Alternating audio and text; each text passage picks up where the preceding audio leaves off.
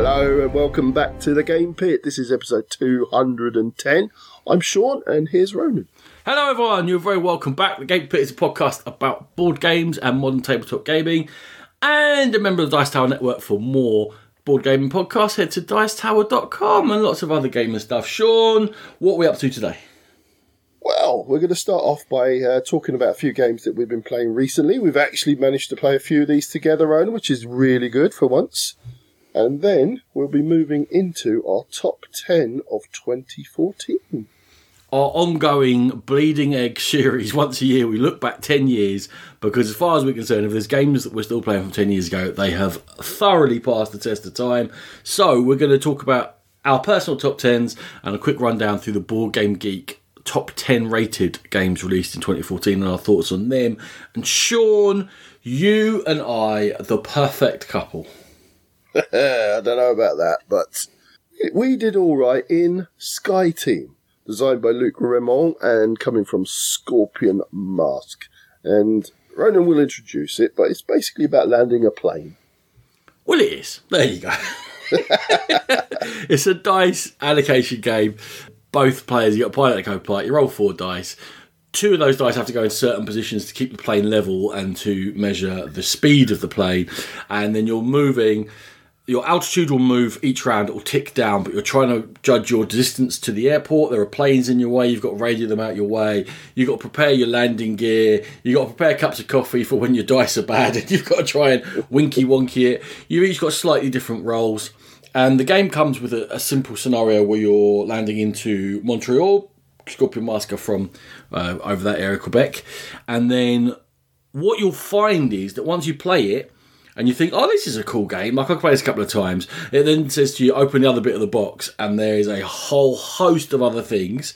None of the massive changes, but lots of little modular rules that get added in that mean you want to steer your plane a certain way, or maybe manage your fuel. Or I won't get into too many spoilers on it, but various ways to add variety. That's an awesome sentence, Sean. so yeah, I only played the the introductory scenario with you Ronan. So I'll be interested to see if you've actually delved a bit further. But what I did find, and I, I immediately asked you when we finished playing, was, is there any more? And that was a good thing for me because normally, if I'm not interested in the game, I don't really care. But I immediately was saying to you, is there any more to it? Because that's whet the appetite. So how wetted was your appetite? So you played the original. I've played it with I think four different people. That first scenario. So give me your thoughts on it as as the original game as presented as as presented, I was a bit tentative going into it. I don't often like that sort of hidden communication styley games, but this does what I do like in oh, because you can't talk to each other, right? You roll your dice. Right, Once yeah. the dice are rolled, you can't tell each other. It's only by placing the dice that you're trying to work out what they might have and yeah. what they want you to do. But going back to things like fuse and stuff like that, where you actually can have a really a proper discussion about things, and then it's just those whatever, a couple of minutes, three, four, five minutes when you're just laying the dice. You can't talk, but then you can go back to talking again for the next round. So that in itself is something I do really enjoy. I don't mind the non-communication side of things if I can have a proper discussion in between. So my appetite to answer your question was whetted enough to actually buy the game run. And I now own Skyteam. I'm shocked. It's unlike you to just buy a game that's caught your eye. Yeah, physically, it's a nice production. It's simple. It doesn't cost too much, but it all does exactly what you want it to do. The iconography is fantastic. Once you start opening it up and learning these new rules, it starts getting tougher. So I've played through the six green scenarios, which are the easiest level. There's green, yellow, red, and black. And now I've started on the yellow scenarios. And over that, that's been, I, think, close on 20 plays because I've played with various people, like I said. Actually, I think maybe it's five people I've played it with. Anyway, but it all is clear, and every time a new module comes out, once you read the paragraph that explains it, the components help you play, and I think that's important because it's tough in a in a no communication game if you don't understand the rules if you're like, I'm not quite sure what the implication of this is. People get a little bit tripped over on speed and brakes and stuff. I think that's just panic rather than anything else. But you didn't. It's not like you had to turn around to me and ask me what anything did, Sean, after the first five minute explanation. It's it's a well made production. It does look a little bit daunting because you, you, when you're explaining it, so we have to make sure this happens and we have to make sure that happens and this can't happen and this must happen. So it, it does feel a bit daunting, but when you start playing it, it all makes thematic sense, which which we've always said really aids in the learning of a game. If if it makes thematic sense, it works and it helps, and it, and it really did. And I I kind of really got into it. So from the initial kicking of the engines, Sky Team has continued to soar into the sky for me. I'm thoroughly impressed. I'm certain that Rachel and I, Ellie and I, whoever, are going to be playing this for a long time. Are we doing scores? We can do absolutely. Let's do Have it. Have you got a score for Sky Team? I will give Sky Team a score of seventy four. Okay, okay. So I need to get some more advanced scenarios out for you to improve that because I love Sky Team. As you can tell, by it so many times. I keep getting it out. Everyone's been impressed with it, even with initial cynicism. And I'm giving Sky Team an 88. Ooh, that's a big one. Cool. All right, we're going to move on to Tales to Amaze un- from the Unmatched series of games, designed by Jason Hager and Darren Reckner, and coming from Ro- Restoration Games. I had played, and I'm not sure if you have yet or not, but I've played the original Unmatched where it's everyone against everyone, all the different characters coming in, and I, it, I think it's good, not great. I'm not blown away by it, but I've always thought, yeah, it's interesting, and and there's, toy. The toy factor is very much there of all these different characters and throwing them together. So I was interested to try Tales to Amaze, which Ronan purchased. So I've had a nibble. I've had one game with the with the proper unmatched, if you like.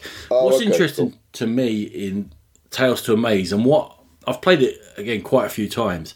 There's two scenarios. There's against Mothman, which is sort of the introductory one, and then there's against a Martian invasion, which I think is the real game and certainly is much more interesting. But it's very hard. The Tales to Amaze comes as a, as a discrete package within the Unmatched world, and there's a few things that it purports to do, including you can play any character within it. There's a few things to unpack there. What I have discovered though is that if you're not familiar with the Unmatched system, Tales to Amaze is very difficult. And if you're not playing with four players, Tales to Amaze is very difficult. so it came out with a huge buzz and a lot of oh great this is a great way to play great way to play Unmatched can get introduced to the system. I'm not sure it is a great way to get introduced to the system of unmatched. And certainly it is not a good way in which you can play lots of different characters in a co-op setting for unmatched because just a lot of characters just don't work. Yeah, so thinking of some of the characters I've played, they just wouldn't work in those scenarios. So I'm going to steal a little bit of what we discussed afterwards of our feelings of the game, and it's something you said that really resonated with me, Ronan, was that you can't play this game because it's the co-op. Obviously, you can't play it like you play the singular one, but I didn't feel like you could be really clever with this and go away and maybe turtle up for a little bit and then and come in and, and smash or put two people, other people against each other. You almost had to be around the the big bads and attacking them all the time. There was no subtlety of play. It was just, it felt like we just had to smash into them all the time because otherwise they just absolutely run away with the game.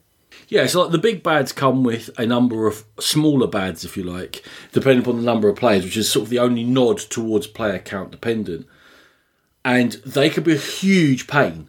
There's like um, the Jersey Devil will just strip cards out of your hand, and in this format, cards in your hand are absolutely vital because there's a timer. No matter the scenario, there's a timer to it, and it's ticking along, and it's tight and you don't have a lot of time. And that idea that you might be able to go in, engage, come back out and reset a little bit, maybe throw your minion in the way so they can slow them down and you can build your hand back up and go again, it just doesn't happen. And because it's quite relentless, this system, I've always found out that I end up with very few cards in hand and therefore very few choices. And then I'm like, it's down to can I top deck something decent to make something happen here?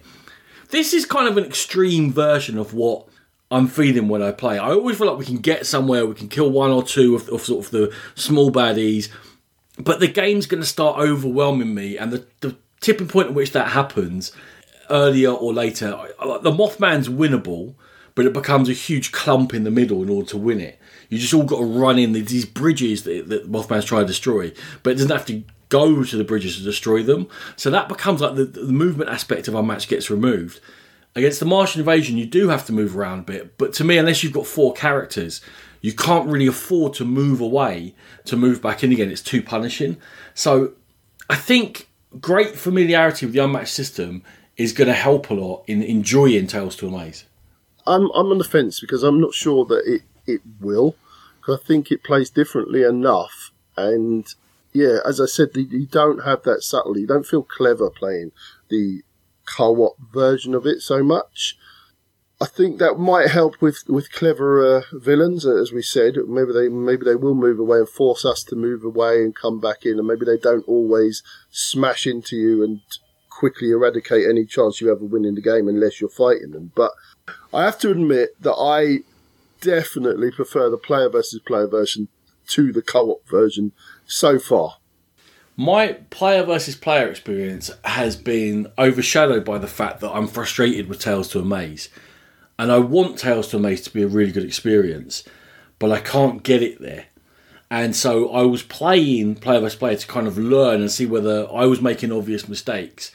And as well as wanting to sort of learn whether I was just awful at the game, which I think I am, also within the box Tales to Amaze, there's four different characters, two of whom are quite interesting in the Golden Bat is definitely the most interesting to play, but can be frustrating. I know you played as the Golden Bat. Mm. Nikola Tesla can really just be a glass cannon, can fire off, burn through their deck, do a whole load of damage. They're almost that you might have to include them when you're playing. The other two within Tales to Amaze, I just felt it, it created that morass. They have to pile in, and then all the, the smaller monsters just follow after them, and then you just get this mud where nothing's moving, and you're just so I wanted to see if they'd be more interested in player versus player. And they were a bit, but the whole thing I was kind of I was trying to force a way to enjoy Tales to Amaze because I love the idea and the whole concept of our Unmatched, of all these different characters from all different legends and everything being able to fight each other. It's just, it's like a childhood dream come true. I'm kind of living in this world where I'm in constant hope of something changing in my experience and this actually starts becoming fun because I'm, I'm so frustrated that I can't get a good experience out of Tales to Amaze. My thing is, I, I've had games of the original Unmatched. Literally, the original box I played. I think I played a Sinbad, and that has, I think, Robin Hood and stuff like that in it. I've played the Redemption Row, which has Moon Knight, Luke Cage in it, uh, Ghost Rider.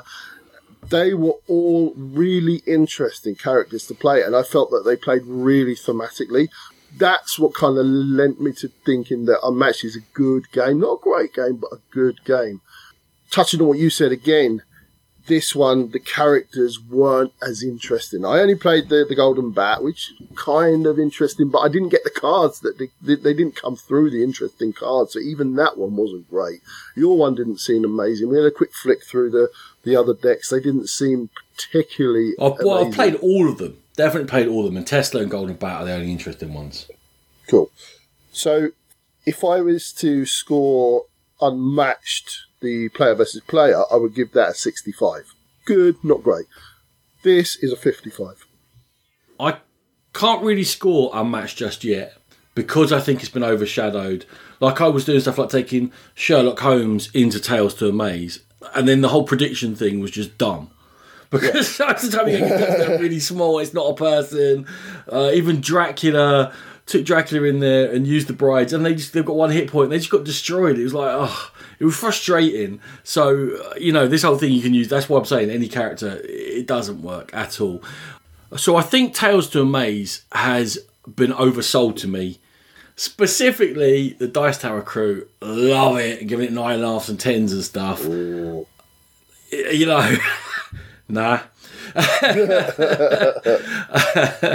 and I maybe have overburdened Tales to Amaze. I've given it a 52, and I'm still torn about moving it on because I I just kind of feel like there should I just want this to work. I want it so badly to work, and I just can't like like the tarantula power that puts webs out, stops you moving. You're like, oh, this could be interesting.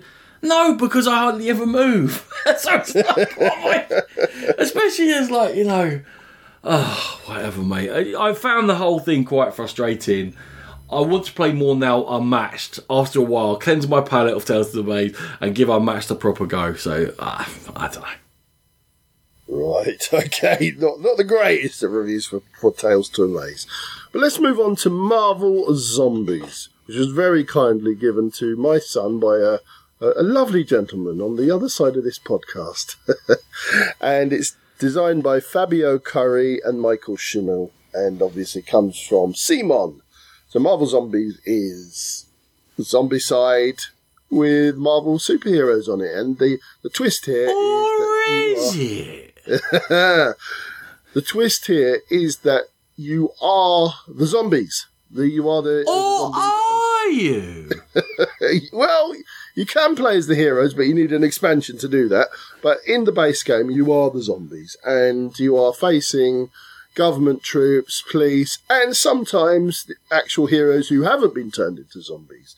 And it's it's very similar to Zombicide. You're moving around, you've got tasks to do. Every now and again, a horde will of police in this in this instance will come to try and take you down, and you've got to complete what you've got to do and get out.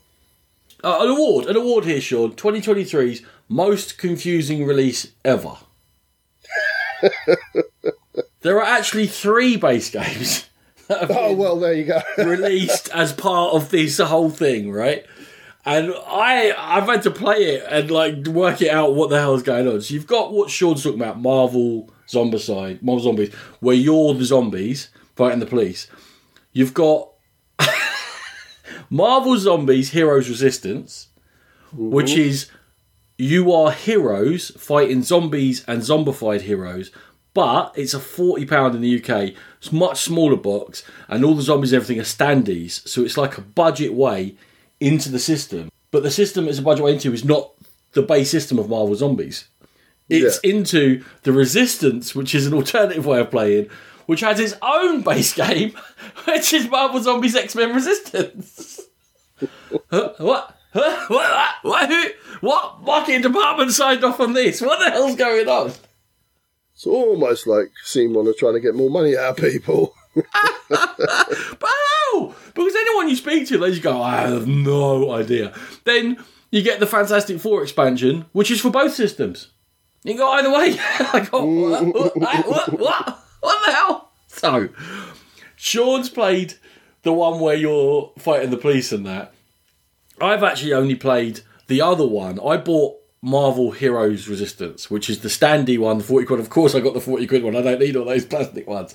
so, I've played as you're one of six heroes, and it is Zombicide, but a, a streamlined Zombicide system where they've removed noise, they've made it easy to open doors, they've given you power and more health, especially like Hulk has got, got five health, and have given you a, a way in which you feel powerful within the system. I think, especially if you've played Zombicide before, you'd feel like you're slightly souped up characters and that you've got special things you can do. Whereas I think if you haven't played Zombicide before, maybe looking at Spider Man having three health, you'd be like, oh, Spider Man, was he only got three health? Three health's pretty hmm. good. Yes, well, you'll be alright with that. So we've got two different sort of ways we've played an allegedly same system that has some crossover products. So in the one I've played, which is where you are the zombies, there's a couple of changes from your base Zombicide games. In that you have a hunger, and as you go on, as certain things happen, your hunger as a zombie builds up. And once you get to, I think it's level four on your hunger, you can do nothing other than move and eat. And you want to eat, be eating some of the, the people or the heroes or whatever comes to you to. Are, are we level four humans? We're level five. We're gone beyond that. We've transcended. Bum shuffle and eat. and you have to go and eat something or eat someone before you can start doing your regular actions. The other way it's changed is you don't pick up items anymore because you're superheroes. You don't need a rusty pole to whack someone over the head or a frying pan. So what they've replaced that with is traits and little little powers like one-off things that you can spend, and you can pick up one of those as per your turn if you wish. So you don't have to go looking for them; they're just there. You can just take one off the top of the deck. Oh look, I've got this, and some of them are good, some of them are right, some of them are bad. Some of them even let more more of the police onto the board. So you've got to be a little bit careful. I thought that wasn't quite as interesting in Zombicide because a lot of the fun in Zombicide was looking for things and finding a gun and maybe finding uh, like a Molotov cocktail or something where you can you can go to town on the zombies. But the flip side of that is you feel super powered and you feel really cool because you are the zombie Hulk. So it was good. It was Zombicide. I actually like that system for playing as the heroes because it gave you those heroic moments and it let you break beyond the rules quite often. So they're, they're a card you draw and then you spend them, they're one offs and you hold a maximum of two. And it gave you those sort of comic. Yeah, I suddenly right. We're stuck here, but I can flip out of this and do this, and oh look here, I can roll two extra and come back in again. And I felt like in that way, each character, each player felt like they could pull something off, and they weren't stuck within the confines of the system. Thematically, being the heroes, I thought it was it was really cool. I also think that it's an indicator of a shift in tone away from base zombicide. Base zombicide is a survival horror. You're struggling, you're fighting a frying pan, you're, you're, you're panicking. When you shoot into a crowd, you might hit your mates. This is more of a hero game and it has a very different feel to me in that I am powerful. I'm going to be taking out a lot of zombies here. Yes, maybe eventually they'll overwhelm me, but I'm going to feel like I can really straight away I can do stuff. I'm not scared. I'm I'm being positive. I'm going forward, and it plays a lot quicker than normal Zombicide because in normal Zombicide you've got to creep around, you've got to put a bit of noise over there to distract them. There's no noise in this system, so I, I love the two different feelings. But I do I did find that to be very thematic. I know you didn't love it as much as I did. Another thing I, I did notice, you are very definitely set up to do something. So the Hulk is very definitely set up to fight the other superheroes when they come out. Captain America is very definitely set up to defend the people around him. So it does give you that identity immediately. So you're not kind of like building up to anything. You start off with that pre-made identity. And that was good, especially when playing with James, because he knew what he had to do. He knew what his role was within the team. Oh yeah, well that makes sense. And Hulk, when he gets to level four in the Heroes one, is immune then to walkers and runners. Only the bigger things catch him, so he can't into these. And, uh, yeah, and it does give you. He doesn't. People are moaning. he doesn't do massive amounts of damage. You're like, he's immune to most of the zombies. That's pretty powerful. um, I've I enjoyed this a ton more than I thought I was going to, and I'm already a Zombicide fan. I'm already a Marvel fan.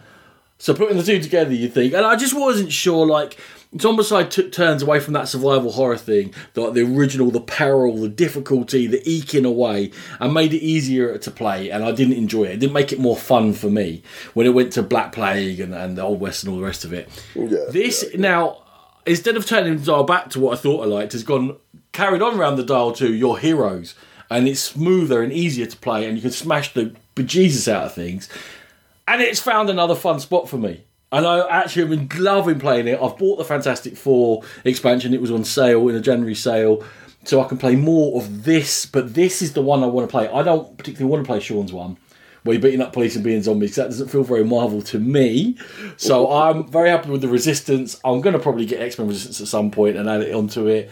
And I have given Marvel Zombies the Resistance style 85 for me, it is different enough, and that was one of my concerns. Is it just Zombicide with heroes chucked in instead of normal people? It's not. There is a different feel to it, and therefore I can have them alongside in my collection, and I can go to Zombicide and have a slightly different experience than I can with Marvel Zombies. I would like to try the, the, the version that Ronan has just to see what that feels like. But I think the new uh, DC version that's coming out soon in, in this coming year, DCeased, uh, will have that feeling because that's all about being the heroes and attacking zombies. Are so you going to seize DCeased? I am going to give Marvel Zombies a 80. Oh, big scores, big scores. Big Sean, scores you brought to my house a blingy, blingy cardy game. Yeah, full of that, full of um, theme. I didn't say theme. I just said blingy. I brought Path of Civilization to you, Rona, designed by Fabien Gridel and coming from Captain Games. So, Path of Civilization was the one that got away. Well, one of the ones that got away when I went to Essen. It was the The one I caught out of the corner of my eye, and I just couldn't fit it in my bag. So I left it, and I managed to get hold of it when it came out on retail in over in this country. And what it is is it's a a Civ game. It's not a deck builder. I would say it's a deck recycler because you are bringing new cards into your into your hand, but you are constantly recycling five cards. You never have any more. Well, I say that you can possibly have six, but we'll get to that. But generally, you only have five cards in your hand, and you're always discarding one, and you're doing various things like getting uh, wonders, which are going to give you points, getting people, notaries, famous people from history, who are going to give you Aren't special powers. something to do with like legal, legal Maybe no- notables, I don't know, whatever. You are getting famous people from history, which are going to give you special powers. actuaries? Actually, you are from round two onwards, and it's uh, up to nine rounds. You have an end of round task that you were trying to do. One of them is based on putting scribes in and getting points based on certain cards you've collected, and the other one's a war track, and you've got to get up as far as you can up the battle track, and whoever gets the top gets the top reward, etc. And that is, in a nutshell, of what Path of Civilization is. Ronan, thoughts? Impressive on the table. That's why I said when it was blingy. When you bring it out, it's colourful. It's kind of expansive for a game which actually is quite a small game of playing cards down, and you think, "Core, there's a lot going on here. Like, there's a lot to look at." But very smooth rules, well taught, so presumably easy to teach. But all I can say is well taught.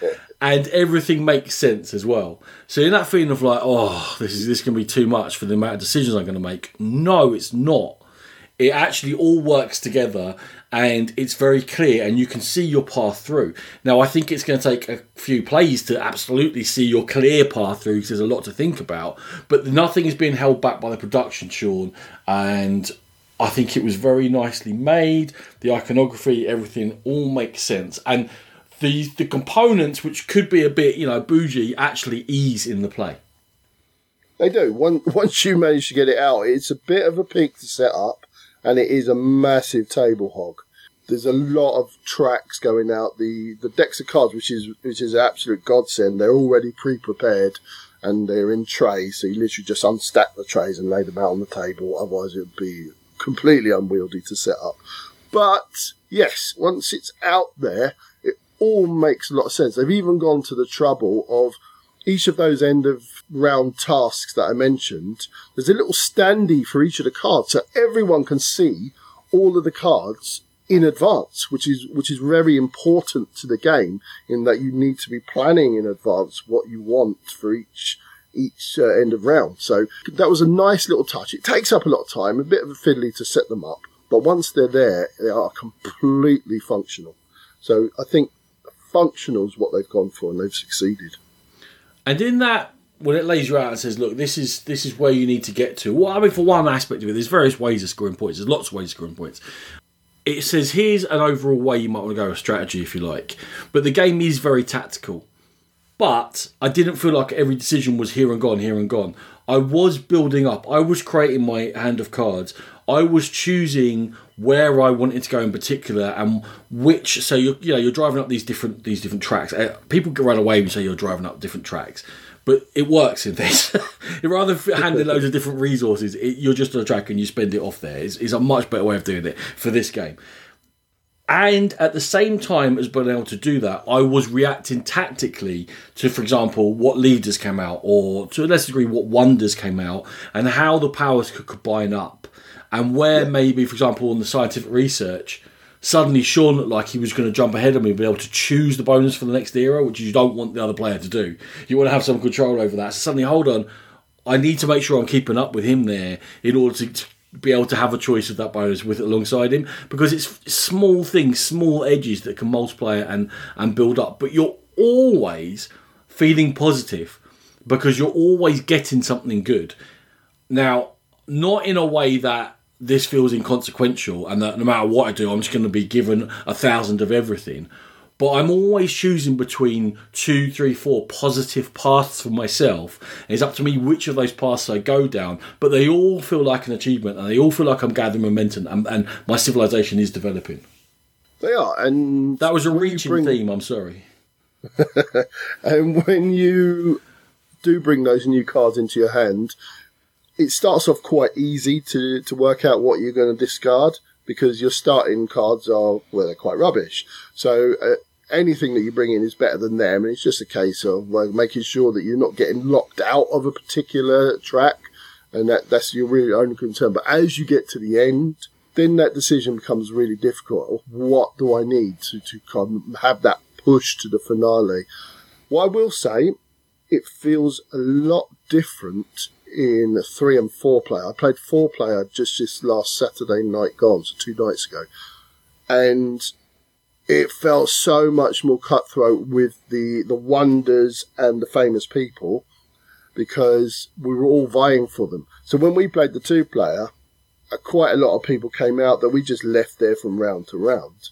And Shall we talk about the vital one that I noticed at the end that gave me the one more war that won the game for me? Should we talk about that? let's never talk about that. Okay, I'm just double checking because there was no way of me getting that extra military power apart from that lead. Do you remember that? I noticed that one lead that had been left there, and I was like, ah, look. Oh, things. Uh, that, that is another point for, that I was going to make. Things can fall into your lap a little bit, but with more players, it's harder to make sure they fall into your lap. So, the I'll just quickly talk about the the bidding system. Bidding system is you put your you pay for the person you want. You put your cubes down. Then you look if somebody else puts their cubes on the same person. You look at the top of your board, and there's a hierarchy of the symbols. Every person, every wonder, every card you bring in has a symbol on it of one of the five symbols. And you look in the hierarchy. So if yours is higher up than theirs, you get the card, and theirs go back to the train, and they can choose another one. If theirs is mm-hmm. higher, then they they get the card. You've got you've got to be mindful of who's got higher in what and what you're going to be bidding against each other with. But yeah, it's it's all bringing bringing lots of cards into your hand, recycling them, and trying to push up those tracks and trying to score as many points as you can. Yes, I enjoyed it. I've only played it once, and it's very difficult to get like a really high rate of a game. I've only played once. I would happily play it again. I would love to see how different it felt because it did feel like I could combo almost into anything for a while. And towards the end, I was like, oh, I've really concentrated on this or that. So I'd like to be able to see how much I can drive my strategy through it. But I enjoyed the whole thing, thoroughly pleasant process. I've given it a 70 for now, but it's a 70 that's rising. So if I'd have rated it, so I've played it five times now. If I'd have rated it after the second or third play, this would have been an 85 all day long. Now it's a 75 because it is very samey. You might concentrate on a different track and different cards might come out, but they all do effectively the same thing. So it doesn't feel like you're playing that much differently from game to game. So that's why it started to creep down. I still think it's a very good game and definitely one you should try. But yeah, I'm just wondering if it's got those legs where the 10 games in, I'm going to be bored of it. But there you go. That was Path of Civilization. it felt to me like you might pull it out every few months, and I'll be like, "Oh yeah," because I haven't forgotten how to play it. And then you know, a few months after that, you pull it out and be like, "Yeah," because we know how to play it straight away.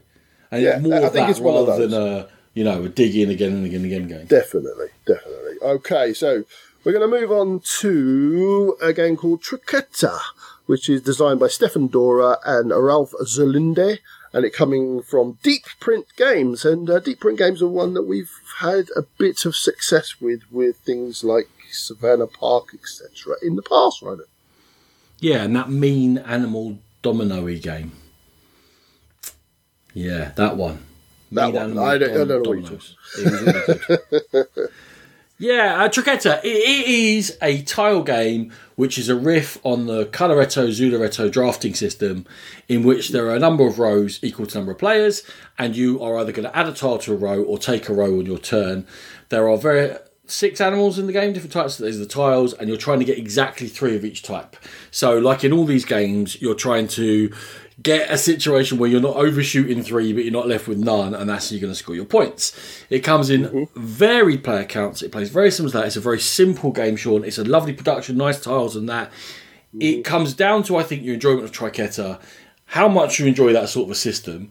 And to me, I think player count might be quite important. What are your thoughts on it? I believe you've only played it two player, is it? Three player, three player. Three player. I played it five player, and it was quite interesting in that it was quite nail biting. Where do I put? Who do I set up? When do I take that stack into my hand? You can have two ones that you place down face down, can't you? Over the course of the game, which isn't a lot when it boils down to it. So I felt the five player game was really enjoyable. And because I bought this one for you and your family at Christmas, and I thought it was a perfect Christmas game when there's the It's, it's a lot of pressure to have to, to give this a rating now, actually. Well, you bought Marvel Zombicide, so I had to, I had to give that a nice one, didn't I? but I, that's, that was where I thought it shone at five players. I wasn't sure about it at two or three. yeah, because there's 10 tiles of each animal, it was not that difficult to get sets of three each. there's three of you, like nine, and then the others get thrown away because you, you know. You know, some get left in the bag, and you can use your reserve. Like Sean said, you can you can reserve two tiles once you draw them. So, um, it was very gentle at three player. I love the system. I love the drafting system. I love the way that those games play. I am chucking it in the bag to play with more players to hope it gets a bit more cutthroat. For the three player game, I gave it a 64. I enjoyed it, but I can see how it would be a bit too sort of friendly for some people. But mm-hmm. like I say, I just love that system. I love Zooloretto. I love Coloretto. So more riffs on it. I'm happy. Yeah, I, I thought it was, it was a nice, easy game to play. It went quickly, and so I give it a 70 at five players. So it was a good game. I wasn't jumping up and down, but I really enjoyed my player. So you bought me a game, you only rate a 70. That's a, Yeah, I don't, that's about as much as I like you, to be might honest. as well kick me in my earth, Sean. In my earth. Ah! yes, designed by Maxime Tardif and coming from Inside Up Games. Earth is one that I played quite a while ago, so I had to remind myself of my thoughts for this. But you've played it rather more recently. Well, now. it was the talk of the town. We all know that. Last springtime, early summer, we couldn't get of a lot of copies. Sudden, out of nowhere, huge hit, rated massively highly. Couldn't, and then it became more available. I, I found it in a oh in Brighton, I think I found it in a game shop, and picked it up, and I hadn't played it, and then come us around to the end of the year, all the end of year lists, and lo and behold, Earth is popping up all over the place. Number ones, number twos, number fours, number three. Everywhere I'm looking in these top ten lists, Earth is everywhere. I'm like, crikey, I'll have to give this one a go. Come on, it's time now. My, my life is invalid as a reviewer about having played Earth. So I've played it, sure. Yeah. My life was perfectly valid as a reviewer before having played Earth. Go on, expound. So, in Earth, you get to take cards. How many cards? As many as you like. What- What's the limit of the hand size? There's lots of cards. A billion! You can have a million cards in your hand, it doesn't matter. You have as many cards you like, it just doesn't matter. And then you get to play cards by paying soil. And you're put, going to put them into a 4x4 grid. Whoever finishes their 16 cards first gets a 7 extra bonus points. Could be vital. You could beat Rachel with those 7 points, by the way. I'd just like to point that out. She She'll remember. And as we were packing away, we remembered that I got 7 extra points and I won. and, um, No, that doesn't count. post game points. Anyway, and yeah, you're putting them out, and how are you going to score points them? Well, they all inherently have some points, mostly. Some of them have spaces for green cubes, which are called sprouts. They're worth a point each. Some have spaces for growth, which are trunks you put on there, which are all worth a point each until you get to a limit for that card, and they may be worth 1.2 points each or 1.3 points each. You can collect cards into your compost. Every card that you have face down in your compost, which isn't your hand, you can't use them, are worth a point each. Everything's a point each. Then you have some things on your own board. It's the, confusingly, they're called like an ecosystem and an island and a whatever. And they one of them gives you a goal. One of them gives you like a bonus power, which are wildly varied in use. Wildly from situationally. Wow, this might happen once in a hundred years too. This helps every second turn. Brilliant. I like that in a game. One gives you a way to score points. You're then going to have four animals, which are shared goals. Which tell you, you know, I want seven trees. If you have seven trees here, you can have, and there's a race to them, and whoever gets them first gets more points, and so on down. Or I want six places that have all their growth done, or I want you to have 40,000 sprouts out on your cards, or whatever it might be. And then there are more goals which are shared on the central board, which are very similar to the goals on your individual board. You only have one card that you individual goals, but there are more central board goals that will tell you if you have six red powers or if you have triggered off four events out your hand, you get whatever. Whatever it might be. Some of them are per thing. For every three trees, score eight points. What? Yeah. There's all these ways of scoring points. and there are four actions, and you choose one of the four actions and then you get to do a good version of it, and then the next player, get, all the other players, get to do a, a less good version of it. And then the next player gets to choose an action, and no, they can just choose the same action again if they want to. There's no restriction. Do whatever you want in Earth, it's fine. And during the course of this, if I choose the red power or any cards in my tableau that have got red powers, they also trigger off. And they will put soil, which is the only actual resource in the game, and you need soil in order to play cards out. So that's okay. That mechanism, great. I need soil to play cards. Fine. Sean, they might give you these compost cards. You get them from choosing the power, and you might trigger off of your own cards. And all these cards will come off the top of the massive deck and go face down. And what are they worth? Points. One point each. Exactly one, point. Yeah, one point. Or they might give you sprouts, Sean. All right? Now, there's no change to the mechanism. But that's instead of collecting cards face down, you collect green cubes that go into slots on your cards. And what are they worth again? One point. One point each, correct. Or they might give you growth, Sean, where you put trunks down onto your cards in your tableau. Well, how much is each of those trunks worth, Sean? They're worth one point, mate. They're worth one point, Sean. Do you know what, though? Here's the clever bit. You can spend those things. So I can spend sprouts to get compost, or spend compost to get growth, or or spend growth to get compost, or I can switch them around. So I just give two sprouts back to get four compost. They're all worth the point. Why are they called different things? Why am I? I literally wrote down decisions not interesting, lots of cards, but the same core principles. They give you a point. just, just give me six points and I'll give you ten back after you've done eight different actions in order to do this. Like, oh my god! I remember oh every god. round having to count the the the height of my, my vines and my trees. Like one, two, three, four, five, six. every round. And they're the same as the sprouts. yeah, and then you've got to count your sprouts. One, two, three, four. Why? Not at the end of the game. Every round. so, it's got a feeling of certain other games. So it's got a bit of a feeling of Ark Nova with that massive deck and it's it's nature based and all the cards are unique. But that's the worst bit of Ark Nova. But are they unique? Well, they are unique. They've all got their own name and photo.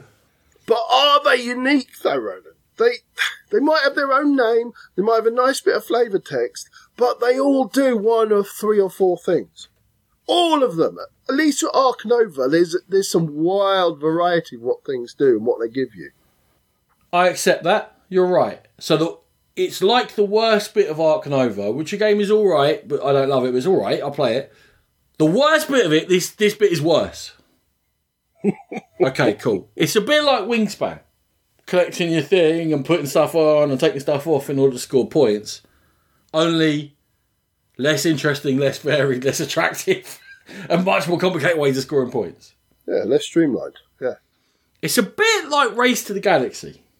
Only it's very difficult to do the timing thing, which you can do in Race to the Galaxy, Rather Galaxy, and whatever, whereby oh, I can choose this action. I can see that you're not set up for it, so I'm going to get a benefit out of it, and you're not. Firstly, because we're all going to have a plethora of red and yellow and blue and green and rainbow colours. So we're all going to get special actions which give us stuff. And then now I have to see what, oh, if I choose red, what do you get? What do you get? you get? No, no one does that. Everyone goes, I don't give what you get. I'm just taking what I get and you do what you do. I don't care what's on your tableau. I'm not interested because all I can do is my own thing. So it loses the timing subtlety of Race of Galaxy. Secondly, because everyone is going for the same goals mostly. You've only got one different as opposed to the five or six whatever is on the central tableau. We're all playing the same way. We're all building similar tableaus. It forces you down a similar path. So it's not like you can be like, oh, oh, you're going heavy trees. Do you know what? Maybe I'll be the flowers person today and I'll try and see how the flower strategy goes.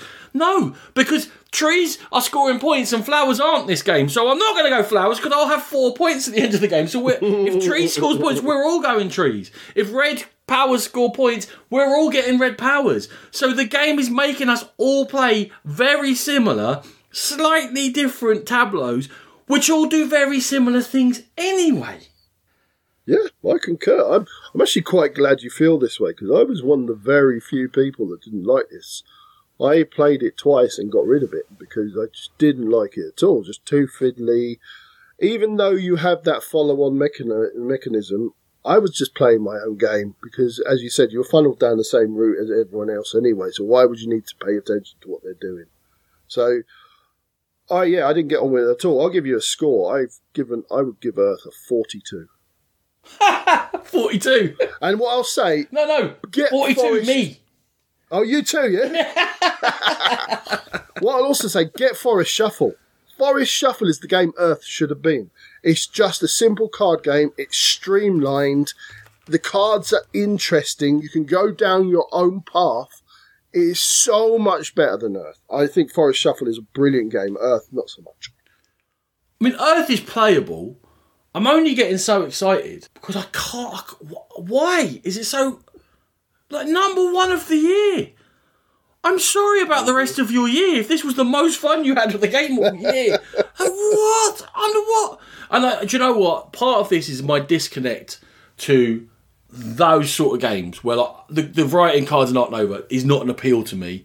I'd much rather there was a smaller set that was blended and I can find what you know clever ways of working with the set. Same with um well Wingspan. I, I quite enjoy Wingspan. It's fine. It's a decent game. I, I happily play it. I don't love it, but obviously people do love it, and that's fine. What I don't get is though with Earth is maybe it's a step up from Wingspan and complexity, and people enjoy that, but but that's not what I'd be looking for on this sort of game. Like the streamline is what is the good part, not the fiddle. And in Earth, there's an awful lot of info on every card, so it's not like you can pass them immediately either. You, you draw them and you're looking at them, going, "Hold on, uh, yeah, I know, but uh, yeah, but those do score in this game, don't they?" And then, hold on, this power, this power, oh yeah, but let me remember. Oh yeah, because if I put it next to that, that's the thing that puts sprouts on the thing adjacent to it. So I'm actually having to think a bit, and in the end, like the, the net gain is two more compost every eight turns. I think I am. I am definitely one of those people who likes those big fiddly games with lots of different cards. I really like Ark Nova, but the difference is I'm having fun playing Ark Nova because I'm looking at my cards. I've got like five cards in my hand, and they all do something really different. And I'm like, wow, that is a lot of choice. What do I do? This one, I'm like, got five cards in my hand. Yeah, they all pretty much do the same. They either lay, lay sprouts or, or tree bits. When did you ever only have five cards in your hand? I was a four thousand cards in my hand. I was just using the analogy with, with, Nova. Can I compost three hundred cards, please? Just get them out of my hand. what the hell is going on? Right. Well, there we go. Right, we've piled on poor old Earth a little bit, uh, a little bit enough, a little bit enough. What am I talking about? Wait, Piled wait, Earth. underneath the Wait, arch. wait, shibbity-bow. roll Strike out the lights. Okay, we shall now move on to our top ten of 2014, shall we? Marvellous. Sean, if you ever get a group of gamers around a table, preferably four, and you feel like you're all getting on a bit too well, right? and you'd like to have 60 to 90 minutes that's Yeah, going to yeah. make you all bitterly dislike each other for 10 minutes, crack out my number 10 game, which is, I admit this is a bit of a cheat. It's second edition, but second edition of Medina. Now, ooh, hey, should I put a second edition in oh, here? Oh, oh, I controversial. just wanted to highlight how good Medina is. It is a game in which there is a set grid and the game is wide open and you have a set number of blocks of different colours. As soon as someone starts playing on the shared board, that's when the possibilities open up. Because each person can only score each blocks of colour once. But as soon as, for example, I put an orange block in, anyone else wants to play orange has to add to that block. And there's a timing thing of by if I don't grab this as my orange now, someone else might, or if I do grab it, they might stitch me up. And there's a path that has to be left around the whole place, which will add points. And there's ways of adding in, and there's ways of adding to the walls and stealing things. Anyway, everything you do is interactive, and you have to watch the, what everyone does, and you have to be thinking about other people's priorities, what blocks they have left by the end. If I grab this orange, like it's terrible, but there's only going to be one worse one left after this. So do I grab it? And the same with all the other colours. It's stinky, it's fighty, it's attacky, it's mean, it's horrible. It's a pure abstract spatial puzzle, but it's very pretty and it's very fun and it's very funny. And you just got to go for a little five minute walk afterwards to just like de-stress. It's all cool. but Medina is my number 10. A fabulous, fabulous game. I was trying to think why I've never played this, and you probably exp- explained it perfectly well. That's why I've never played Yeah, this. because people want their tables intact. That's why. I, too many times I've seen people sitting there just swearing at each other across the table, which is funny to watch, to be fair. okay, so my number 10 is uh, a bit of left field here. It's El Gaucho, designed by Arve D. Fühler and coming from Argentum Verlag. El Gaucho was one that definitely flew under the radar. It's a worker placement, but you're placing workers with dice. So there's certain areas that you need a certain combination of dice or certain numbers of dice to go into. You're collecting cattle card. It was really well made, no barrier to entry game that was just enjoyable to play. And yeah, I've, al- I've it's always been one of my favourites, and I just never see it mentioned or played anywhere really. But yeah, El Gaucho. I remember El Gaucho. El Gaucho was, was a good game. I enjoyed it a lot. I remember Ellie enjoyed it a lot of the time as well. So she would have hmm. been about 11. So it was Yeah. very, it was very playable. I mean, she was like game literate or whatever, but it, it was very playable. I remember getting out of London and board, you know, sort of maybe as an intro game sometimes to people, or people who played a bit. Yeah. You know, here's another thing to think about. It was thinkier than you thought it was going to be. Yeah, it was. It was definitely. You did have to kind of plan your dice very well to do well at the game, and sort of plan your resources and get get the right cards into your hand. But yeah, it was it was a good, enjoyable experience, and I don't think I ever had anyone didn't enjoy it. So that's why it's on my list. Number nine, Sean. Traitors just finished its second series, I think, in the UK. Has been a huge hit on TV, which is in mm-hmm. effect Werewolf on TV. And lots of people have been talking about it. It's brought those sort of games. I know Matthews get quite famous anyway, but bring it even more into the public eye. And I was talking, we were out for a lunch yesterday, and I was talking to my sister and my family, and they play like the odd game here and there, much more Yeah. like games. And they were talking about Werewolf, and they've played Werewolf itself, but with lots of people when they were in the youth hostel, those people. And I said, my number nine, One Night Ultimate Werewolf, is the 15 minute version of that, which is playable, incredibly funny. You get led by an app through it. There is a little bit of uncertainty exactly as to who might be who. It is Werewolf absolutely condensed down in 15 minutes.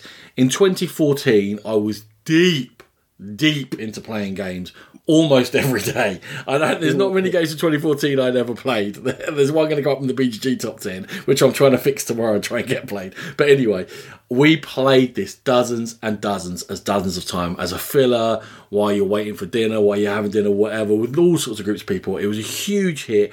It's fallen away a bit recently. We don't play so many sort of social deduction games. They were to us they were in their height back then. But one night Ultimate Werewolf if you're looking for the, one of these social deduction games, which is quick and driven and uh, less about shouting at each other, but trying to work out an actual little deduction thing with some uncertainty, One Night Ultimate Werewolf is brilliant. Yeah, I've played a few games myself. I really enjoy. Isn't it Eric Summerer, the voice on the app? Yes, he is. I yeah, I like it. I think it's a I think it's a good game. It's, I'm not what a massive one for this social deduction games, but this is definitely one that I will play, and um, I have enjoyed. So yeah, good shout. So my number nine. I don't know if you'll remember this one, Ronan. It's another little funny one. It was a Kickstarter. It's called Fallen, designed by Tom Green III and Stephen Smith from Watchtower Games.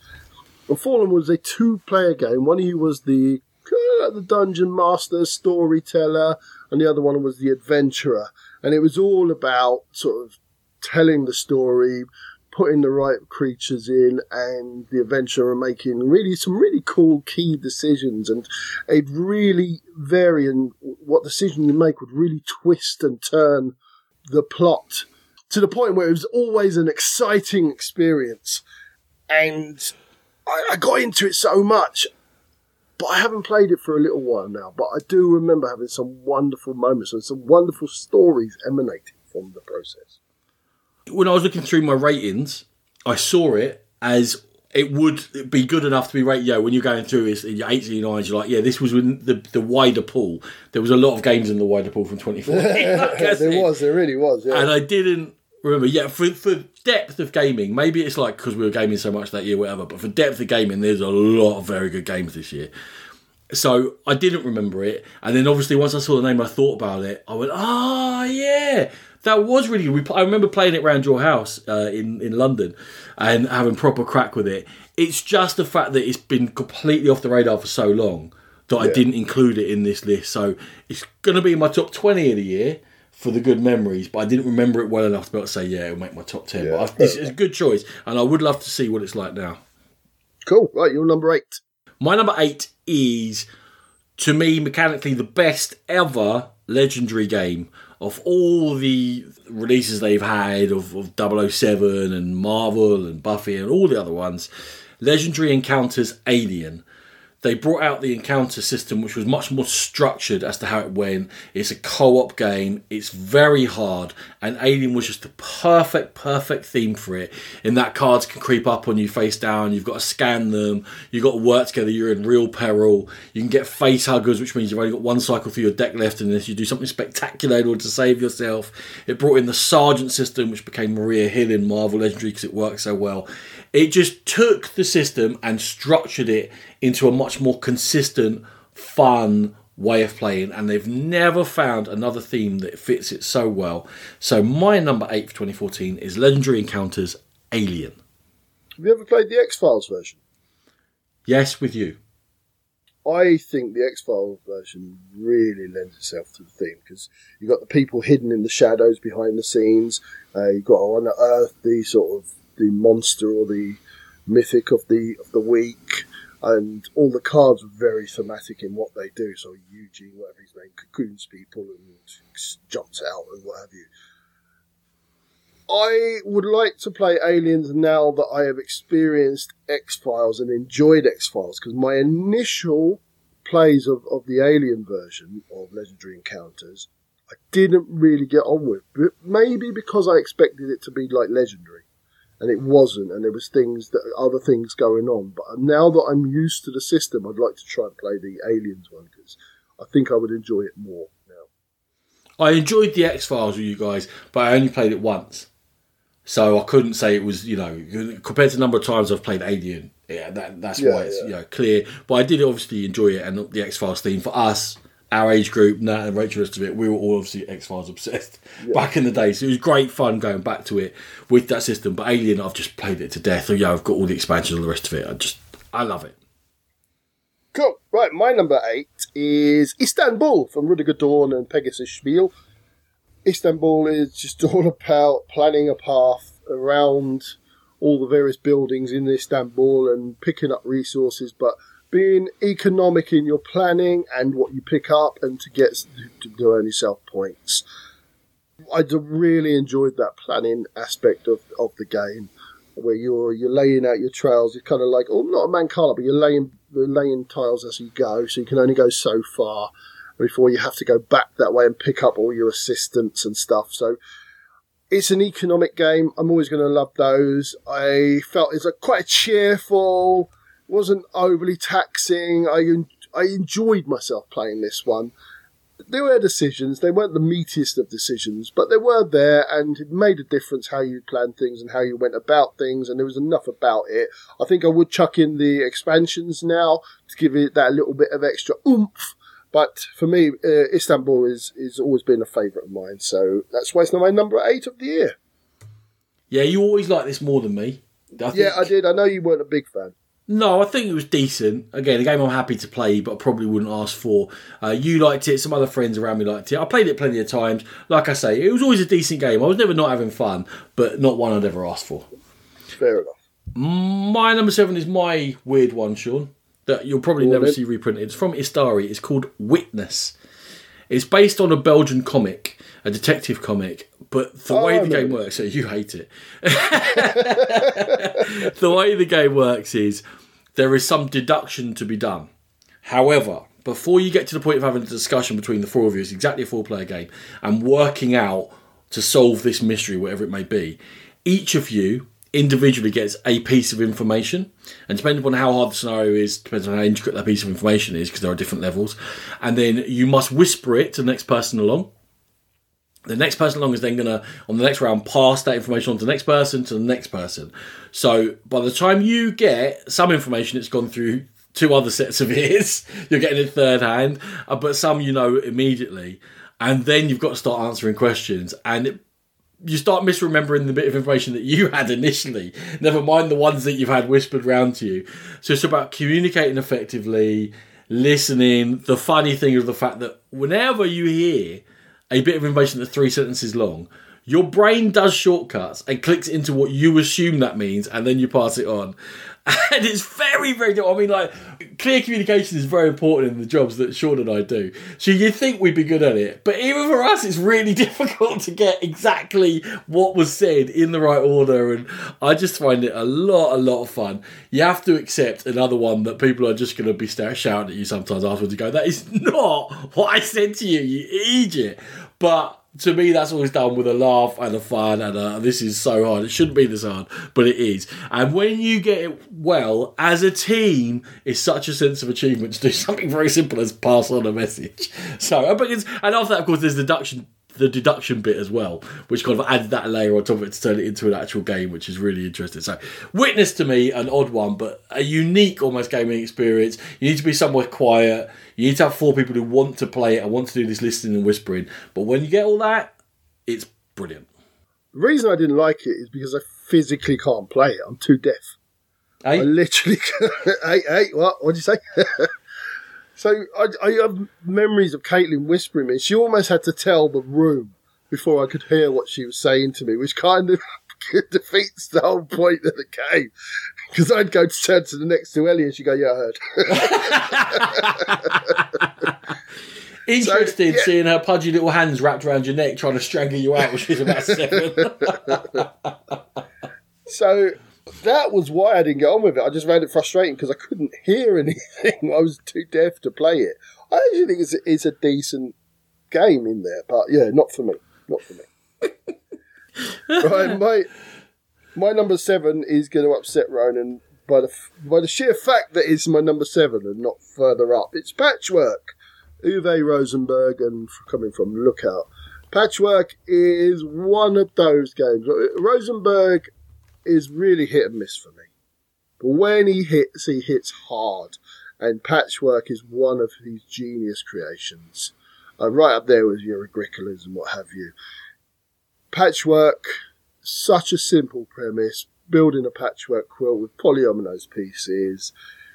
So interactive in like because you're you're hoping that people leave things for you and where you are on the time board deliberately affects or definitely affects what to, what order things go in. So you don't want to jump ahead of people because then they go next. So it's so much tactical play within such a small framework or patchwork that I think it's a brilliant game. So Patchwork's my number seven.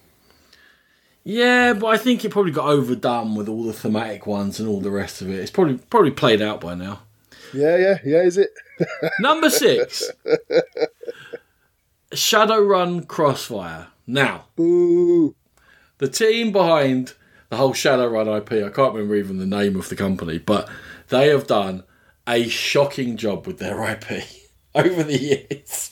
They've got this world which is kind of cyberpunky, mixed with magic. It's fantasy, but in the future. You've got a whole audience of board gamers willing to play games in that. Like, we're ready, we're ready. Man, they just keep messing it up. They do though. They keep promising the world and delivering nothing. They keep saying games will come out and then they're half finished.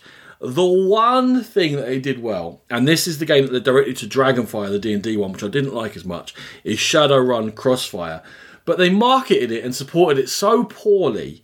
And the system, I'll, I'll get to this in a second, but what it is is a co op game. It works best for four players, but you can adapt it, in which each of you has a specific role within the team. And you're you're dodgy. You're you're a dodgy characters. You're, you're on the edge of the law, and you're going to do a mission, always against baddies. And it's, it's gone wrong whatever the mission is. So that bit is kind of the first two sentences of whatever's going on. What you're trying to do now is respond to the fact that everyone else is coming after you and get out. So you're trying to support each other. You're trying to play cards. You've got weapons. You've got spells. You've got healing powers. You get adversaries that come out specifically to each of the players, but there are ways to manipulate them and freeze them and send them later in order. And you can each always attack each other's one. So as a team, you have to talk to each other, and you have to. I can't survive this next attack, so can we freeze him? But comes around to me, can you take him away? Should we all concentrate? The way you fight against them is that these basic power you can use, and every card uh, attacks will give you power. But there's also the specific colours of power that you're going to have to do. So if something requires, you know, has got weakness for magic, it will have a lot of blue targets on it that you, and that's the, the color of magic. And then you're looking for your spellcaster to help you out with this one, but also you need to be slightly flexible within your deck. You get dual color cards. You got a money system. Every time you defeat something, you get more money, and instantly when you take a card, it goes straight into your hand. So you immediately feel more powerful. And you can save up to get like the amazing sniper rifle, which when you fire it off will take like four rows and just kill someone. And you just feel powerful. You feel like a team. You're communicating. It's really difficult. One of the major things they did wrong with this is that they keep producing board games that are paced for role players, and you see that a lot in IPs. Like they just did it with Divinity Original Sin. Larian did it, where it's supposed to be a very, very good board game, but the pacing's too slow because role playing groups are the same people meeting up again week after week after week, and they expect. This is the traditional way. After months, you, you know, you get into a story. That's not the board gaming pace, and that's the problem with Shadowrun Crossfire. Is the development is too slow. So your characters can get special powers. There was only one base scenario, and then in order to get to the second scenario, you probably had to play the base scenario 10 times. And people are, that's not what board gamers do. I want to be in scenario two the second time I play it, more or less. That's all been adapted. That's all been messed around with. You can play however you want. Just give yourself upgrades. They haven't made it easy for you. But if you get into Shadowrun Crossfire, I feel like I'm on a bit of a preaching mission here. If you get into Shadowrun Crossfire, it is one of the best truly cooperative card games that you must work together in. It's a lot of fun, a great setting. There's lots of cards available. Do it. It's a marvelous game. I must have played it in the early, in its early iteration when it was too pedestrian. It was very slow, very fiddly for what it was. I couldn't really get into the storyline. I didn't care. And you you preached to me quite often about this one, and you were really excited for me to play it. And I felt like I I felt like I was letting you down, but I just couldn't get on with it. You just don't like these sorts of games. You, don't love Marvel Champions. It's, it's, it's this thing of using cards, Mm, you know, maybe, together. yeah, You just you can't be asked. You want to play your own game. I do. okay, my number six. I know you don't like this one. it's Colt Express for Christophe Raimbault and Ludonaute. Colt Express is a, a planning game where you are robbing a train, you are bank robbers or train robbers, robbing a train, and you're pre-programming your moves, and anything can happen because you're interspersing those program moves so that I might climb upstairs and try and shoot Ronan, and where he was, he might have gone downstairs and tried to shoot me, and all of a sudden we're shooting two different people, and you're trying to pick up loot.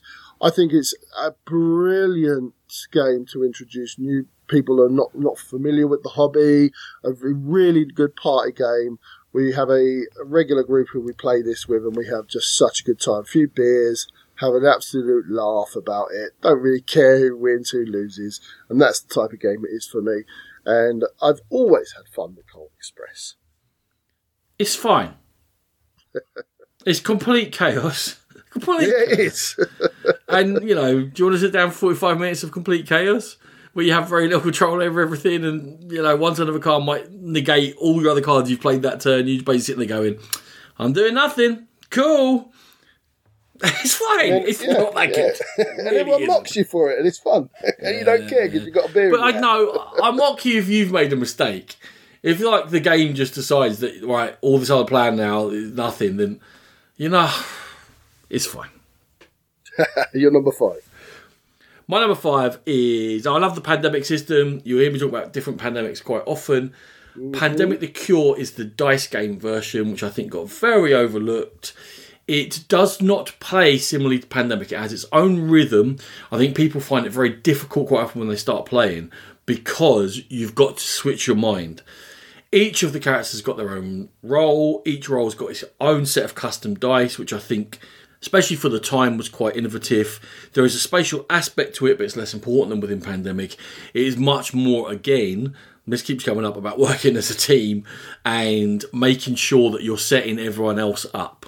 And while you're concentrating, same as pandemic, while you're concentrating on trying to win the game, don't lose it. Make sure you're not letting certain things get out of control. And there's a pattern to how everything works. And the disease are dice too, but they can only roll certain numbers. There's like six continents you're trying to control, but only certain diseases will appear in certain areas with weightings of probability where they may go. So you, although it's a dice game, you roll dice to where the disease appear. It's not completely random, and you can prepare, especially spatially, to to be in the right place in order to deal with things the problem is, I think that the better you're playing, the more everything gets under control. And when you first play it, can get out of control very quickly. And even when you're good at it, it can get control very quickly and you can lose the game quickly. And maybe people have run into that brick wall and thought, oh, this is too harsh or too hard. I don't enjoy it. But the better you get, the more control you have. I think it's a brilliant riff on the pandemic system. And it's my number five 2014 Pandemic The Cure. I remember you bringing this out and getting me to play it, and it was in the middle of when I really didn't get on with Pandemic. I've since changed my mind and I quite like Pandemic now, but it was definitely in one where I was rebelling against all things Pandemic, and you said, no, no, play it, it's not like Pandemic. So I played it and I was pleasantly surprised. I really enjoyed it. So, yeah, I do, I, I couldn't tell you how it plays and what you do, but I do remember it's when the little things and you make a circle of the little tiles, is it? Yeah, and then there's circles Yeah. for how bad it's getting for the outbreaks, and circles for your cure. Yeah, it's all. It's got Yeah, quite, yeah. quite, I remember, I remember really enjoying it. So quite a pleasing yeah, physical a good- product as well. It's quite, quite, you know. Hmm. Hmm. Yeah, yeah. Hmm. Good shout. Good Thanks, shout. thanks. Okay, my number five is one of my economic favourites. It is a La Granja, designed by Michael Keller and Andre Oldenhal, and coming from Spielworxx originally. So La Granja is all about uh, building up your farmstead. You've got these cards that are that are multifaceted in, in what you can do with them. You can play them for extra resources. You can play them for special powers. You can play them. There's lots of different things you can do with the card. You have to really think about each card and where you play it and how you play it. And you're going to get resources and turn resources into other things. Everything I like about a good economy game done well with that that added bit of flavour in that the, the decisions you're making each each turn can really channel into what you're doing for the rest of the game. So La Granja, one of my favourites. Yeah, uh, quite surprisingly, this isn't in the top 10 for the year. Really? Yeah, it's ranked 233 on BGG, but you had to be in the top hmm. 170 to get in the top 10 for this year, Wow. which suggests Oh, okay. what, what a strong year. it was. it's not in my top 10. It's uh, because I went further down when I was rating it. it's my number 16. The only reason it didn't make the upper echelons is it was slightly too much for me, slightly too fiddly. There was an awful lot to consider. The four uses of the cards, and then the market also being very important where you went. It was just a tiny bit too slow and too much for me, but it's still rated very highly. It's my number 16 of a very strong year. So don't get me wrong, that's the only thing that kept it from top top level. Top top level, Sean is going to have this in his next four. I'm, I'm absolutely sure. So I'm not going to talk about it much. it's Stefan Feld. It's underwater, and we'll talk about it. Oh, what an time. atmosphere! I love a party. I wasn't going to give it away. What's your number four? My number four, another one you don't like. Well, another one that you say is quite quite rightly you say is fragile. It is Dead of Winter, Jonathan Gilmour, Isaac Vega, coming from Plaid Hat Games. Dead of Winter is all about story. It's how you are surviving a zombie apocalypse, and you're in a commune, and you are having forays out into the town to get weapons, to get supplies, to get to do tasks, and basically you're trying to survive. There is a potential to have a traitor in your midst that is trying to scupper everything that you are trying to do or your group is trying to do. When it hits, when you've got the right people around the table and the story hits, it is a brilliant experience.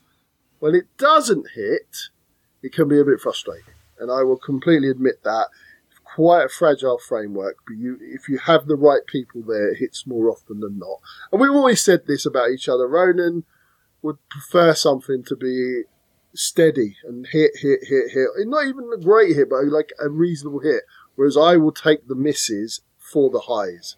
So Dead of Winter is long been one of my favourite games for those highs.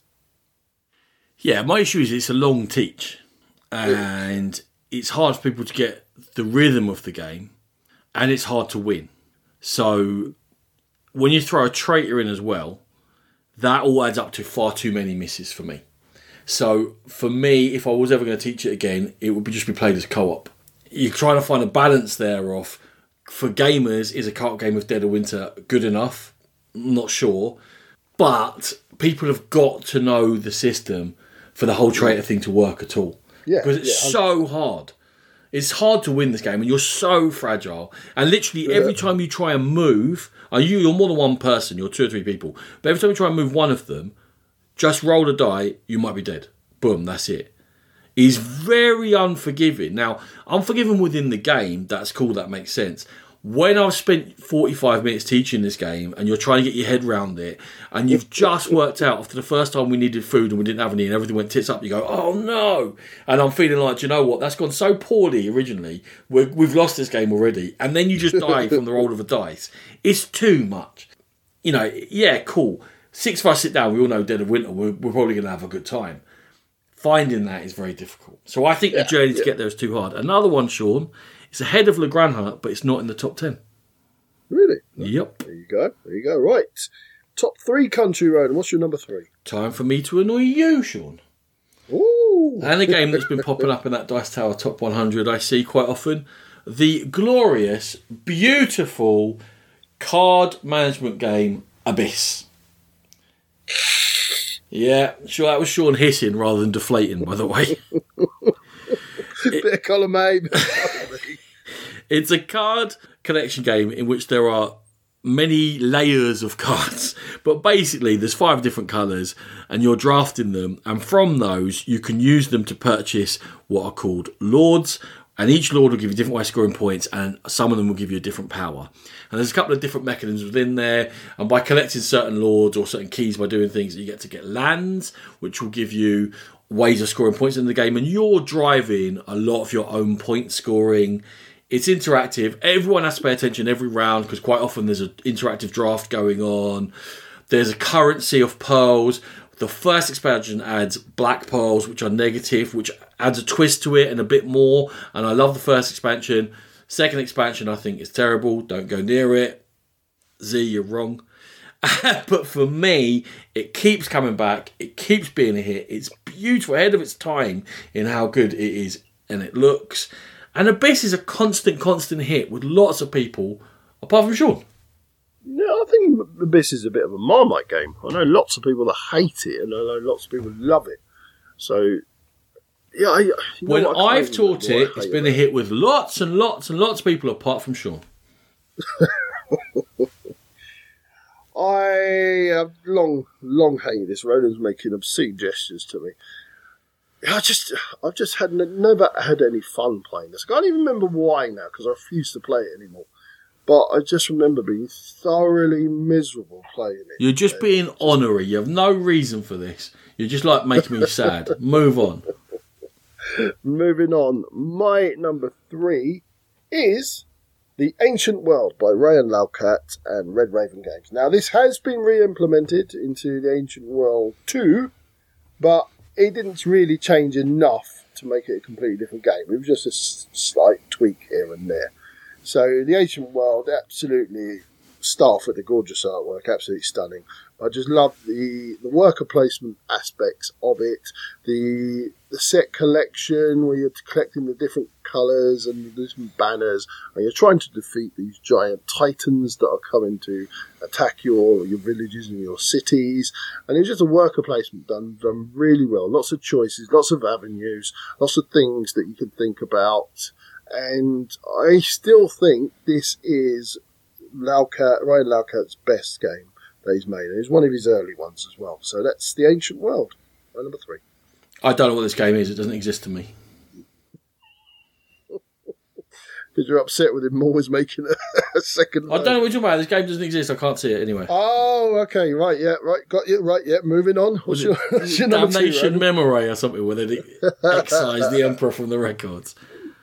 Just even call it something else in the second edition. Don't put it right in my face.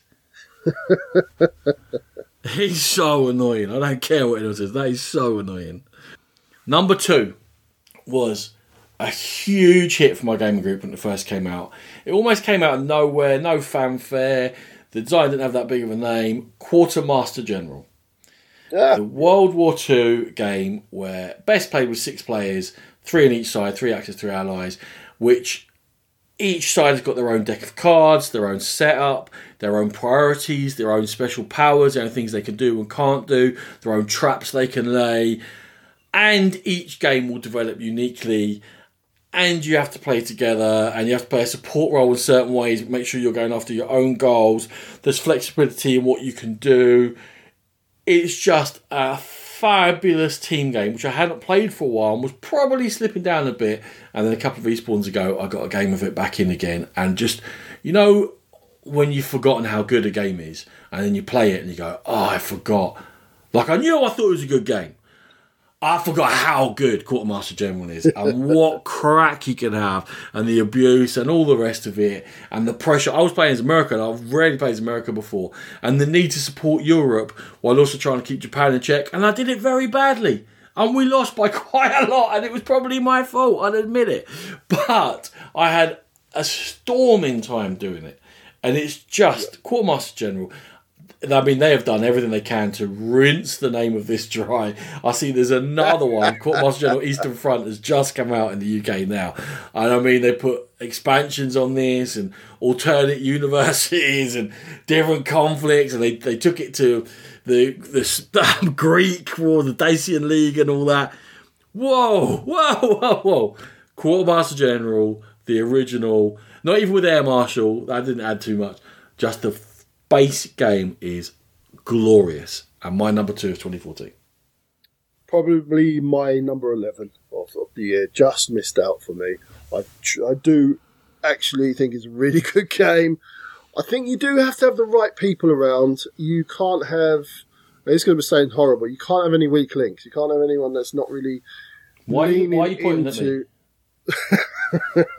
you can't have anyone who's not really understanding of and leaning into their country or faction's powers and the way they do things because they do play thematically and you kind of have to lean into that a little bit. But when everyone's hitting their mark and everyone's on song, it's such a to and fro game, tactical masterpiece, I think it is. And it's a lot of fun, and it's very rare you get that many people around the table all having an input and having fun at the same time. So, yeah, good, good choice, Ryan. I think if I'd have played it more, it would have been higher up the list. Very good. Sometimes you show sense. Let's see how your number two is.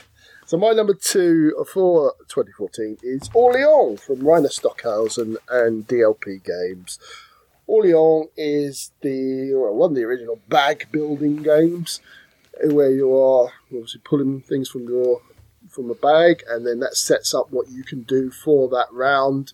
You are traveling around a map, you're gathering resources, you're building houses, you're doing lots of different things with those things that you pull out. You're going up tracks. The scoring is quite unique in that you, you're multiplying one bit by another bit, the houses by how far you go up the prayer track. And yeah, it's, it's long time, long, long time being one of my favourites. It's dropped to number two because I think every year. I know, and I'm shocked. yeah, I know. I thought you would be because I think I've just played it so much.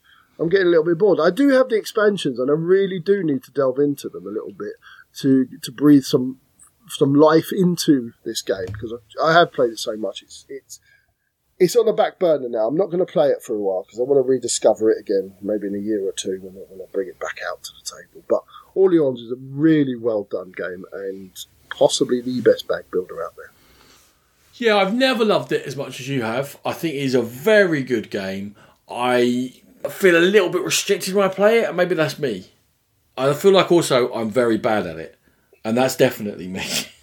so it is my number 14, but still a very good game. A couple of players that could put it in my top 10.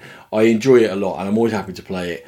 I, I yeah, generally, I think it's my incompetence that just knocks it down a little bit. right, my number one of the year. I mean, we spoiled each other's number one of the year, so we might as well just get this done. Patchwork is amazing. It is possibly the best two-player game ever. I don't know. I can't remember what's on top 100, but it's up there. It is so clean. It is so smooth. It is so tough. It is interactive. You can be super, super mean. There are different ways to play. You have to react to what becomes available to you as you get better at it, more of it unveils. We are now into the level of looking three, four, five moves ahead to each other and being thoroughly horrible to each other, Rachel and I. But we've both played it that amount, so it suits us absolutely amazingly. When we get this out, we know that it is going to be half an hour of tough fighting over a quilt in the second best way it possibly could be. So Patchwork is my number one game of 2014. It is glorious. It's a very, very good game. And obviously, my number one is Oh, what an aquasphere! I love a party with a happy Also, aquasphere. our number ones are the only two crossovers in our top tens. oh, really? Yep. I think Aquasphere wins, though, because yours was slightly higher than Patchwork. Well, no, you see, Patchwork wins because I chose it as number one. is that. what- Ah! Yeah. Ah, you got me again. You missed that. Anyway, Aqu- Aquasphere is Stefan Feld, uh, one of his very best. Stefan Feld is probably my favourite designer out there. And when I say this is one of his very best, that shows you how much I really enjoy this game. It's all about pre-planning. You're in an underwater base, and it's all about pre-programming your moves. But when you go up one path, you lock yourself out of another path. So you have to be very careful about your planning as it says Stefan Feld, point salad extraordinaire. There's points coming in from everywhere. The barrier is in you have to get these black crystals. I can't remember what they're supposed carbon or something that stop you advancing to the next scoring area. So you have to have them. But I think yeah, I just think it's such a clever game. I don't always like pre-programmed games like Lords of Xidit. I absolutely hated, but this Idiot. in, in Idiot. this one what? Why? What? That's the 15th best game of 2014. what are you picking on not. that for? I It's a very good despise game. that game. But weirdly themed in the Dixit universe, but a very good game. it's not. But Aquasphere, yes, yeah, failed right at the tip top of his game, and my favourite game of 2014. You're right. This is right. As we delve into the layers of the Felderverse, getting closer and closer to the overwrought hell that it sits at the bottom of it. This is the last layer I'll go to. This is where my protection suit starts to run out. I think so. It's got lots of things. Like I said, lots of things going on. You got to get the crystals. You got to wipe the octopods off. You got to manage your time. You got a robot going around this thing. You got your movement is incredibly difficult to do. All fantastic. But I think the difference in this is they're all small numbers. So I imagine a, a, a- there's three of those. I need to get it down to one, not 17 of those to go to 48 of them to get it back down to two of them. And genuinely, I think the small numbers both creates that feeling of intensity, creates the, we always use to say weirdly thematic because it feels claustrophobic. Everything is small and tight and you're under pressure, you know, bottom of the sea, that sort of thing, rather than dealing in tracks where I'm going up to 21 and back down to 3 and up to 402 and yeah, and that that feeling and that ability to manage small numbers to me allows me to concentrate on what I'm trying to do rather than just doing maths all the time, which I'm not a great fan of. I don't mind doing it, but I'd rather not. I'd rather deal with twos and threes than the And yeah, weirdly for a Feld, it, it, there is quite a bit of interaction because you are racing for things and you are trying to set yourself up to get things first, but you're also bumping each other out of the queues when you place your robots in in the areas on in the submarine or the submergible, whatever it is. So you're one of one of the more interactive Feld games. Right. I was just looking at my. Uh, yeah, cool. No, don't worry what I was looking at. Let's move on. Go on, you're going to tell us the, the top 10 or whatever, however far down you're going to go of 2014 as per BGG. Yes, I am. You've got three crossovers, and I've got two, although I've got two more in my next seven. Well, we won't talk about that because that's cheating. Number 10, Istanbul. No, no I'm, I'm editing that out. And I'm going to leave me saying no, I'm going to edit that out, and everyone will know what you just did. Idiot. Number 9, Legendary Alien. Fair enough. Number 8, two player card game, which was a follow up to Hero Realms Star Realms. Did you ever play it? Yes, I did play it. It was fine. Yeah, I good. got the app on my phone. Yeah, quick, fine. quick, flow them down. I mean, they tried to do a lot with it. There's all kinds of different things going on now, or huge mm. boxes of it. But yeah, number seven was highly rated from the time it came out, a heavy euro, and I never really got on with it. Alchemists. Thought I really liked it when I first because it had the app. It was one of the first games that had an app, wasn't You're it? correct. Yeah, and you you were combining all the different potions to make different things, and it, it felt really clever. But what I realised, it wasn't really a game there. It was all a bit of a gimmick. I felt. I just you were just guessing a lot, or I was terrible Yeah. at it. One of the two. Probably. not. Okay, number six, to me, clearly an inferior riff on a great game, Roll for the Galaxy. I, I always quite liked Roll for the Galaxy. It's no, it's not Race for the Galaxy, but I always thought it had its place, and I quite enjoyed my games of it. Nah, not for me.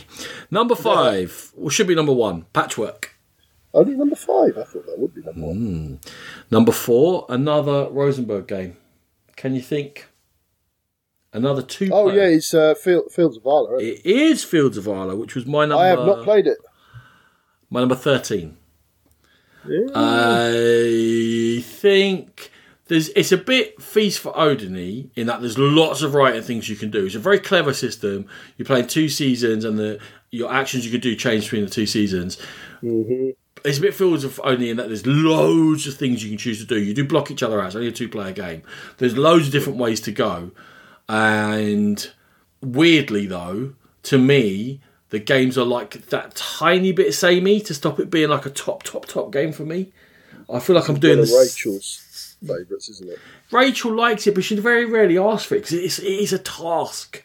Every time you start, it's hard to get going. It's like I don't have anything. I know I'm going to end up with stuff in the end, but it is like a, a bit of a grind to get through. Very good game. Mm-hmm. I'm making it sound like it's a bad game. It's a very, very good game. That's like the only sort of breaks upon it. Number three was a huge hit when it came out. I was sure it was going to be a flash in the pan. I'm like, there's not that much to this. It's a nice production, but it's not that good. But chose what I know, Five Tribes.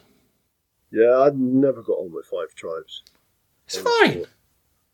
It was one of those games that if if the person was it the person to your left or, right was rubbish, then you'd get left all. all the Yeah, cool they could stuff. set you up. Yeah, yeah, yeah. Yeah. It wasn't one for me. Never, never one for me. I never understood the, the buzz. Number two is the game that I haven't played on this list, and the one that actually I was thinking I might ask Lloyd if we can play it tomorrow. It's one I've been desperate to play for ten years. I can't believe it's ten years, and I've always wanted to play it. and I've never got a game of Imperial Assault. Oh, have you? I, I've played it a couple of times. Oh, have you? Oh, Yeah, oh, yeah. do enjoy I my owned it for a there. short time. Oh, I've played it. I, tra- I traded it away, but I remember playing with Nathan.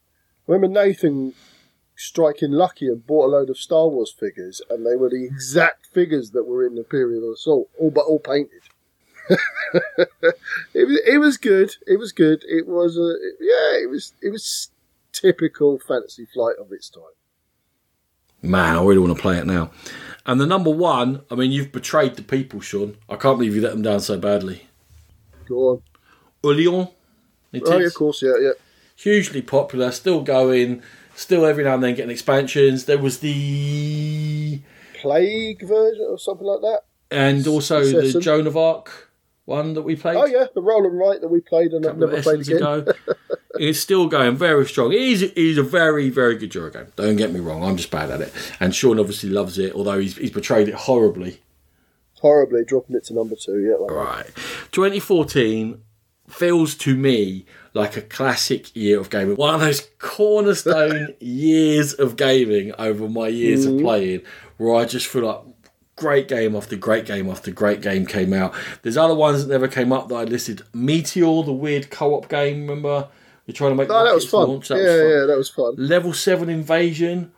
A bit of a Never weird one it. where it was um it's a level seven story where originally you were escaping a prison, that was a terrible game. Then there was a one versus many tactical shooty game, which was very good. And from that came this big board game where it's an alien invasion of Earth led by this mad scientist who's the baddie throughout all three games.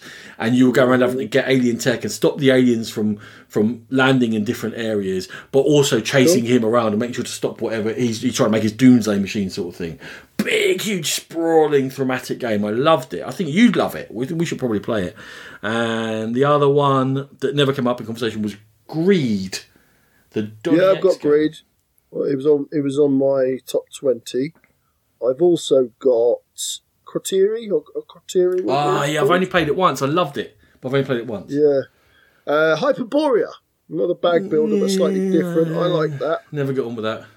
Uh, one we played together, Scoville, uh, was was under consideration. Very good, but again, I haven't played it enough. I see someone got. Oh, Luke Pryor just got it this week. He's very excited. Yeah, he got it from me. Oh, really? yeah, he bought it Oh. from me. okay, fair enough. And what else have I got? Did you ever play the kids game from um, Gamewright, which was uh, Outfoxed? No. It was a really good kids game, and we have to try and figure out who'd stolen the, the pie, the apple pie or something. I was actually looking. Rachel was looking at um, kids' games for her nephew, and that one came up, but I didn't know anything about it, so I didn't recommend it. It's really good. It's a really good game. You just got to decipher like by little clues and deduction who, who stole the pie before the co- fox gets away to this fox fox den. Why are you pointing at? You, you stole all the pie. Ah, of course I did. And the other the other one, I don't think you've ever played it, but I think you might have bought it for me.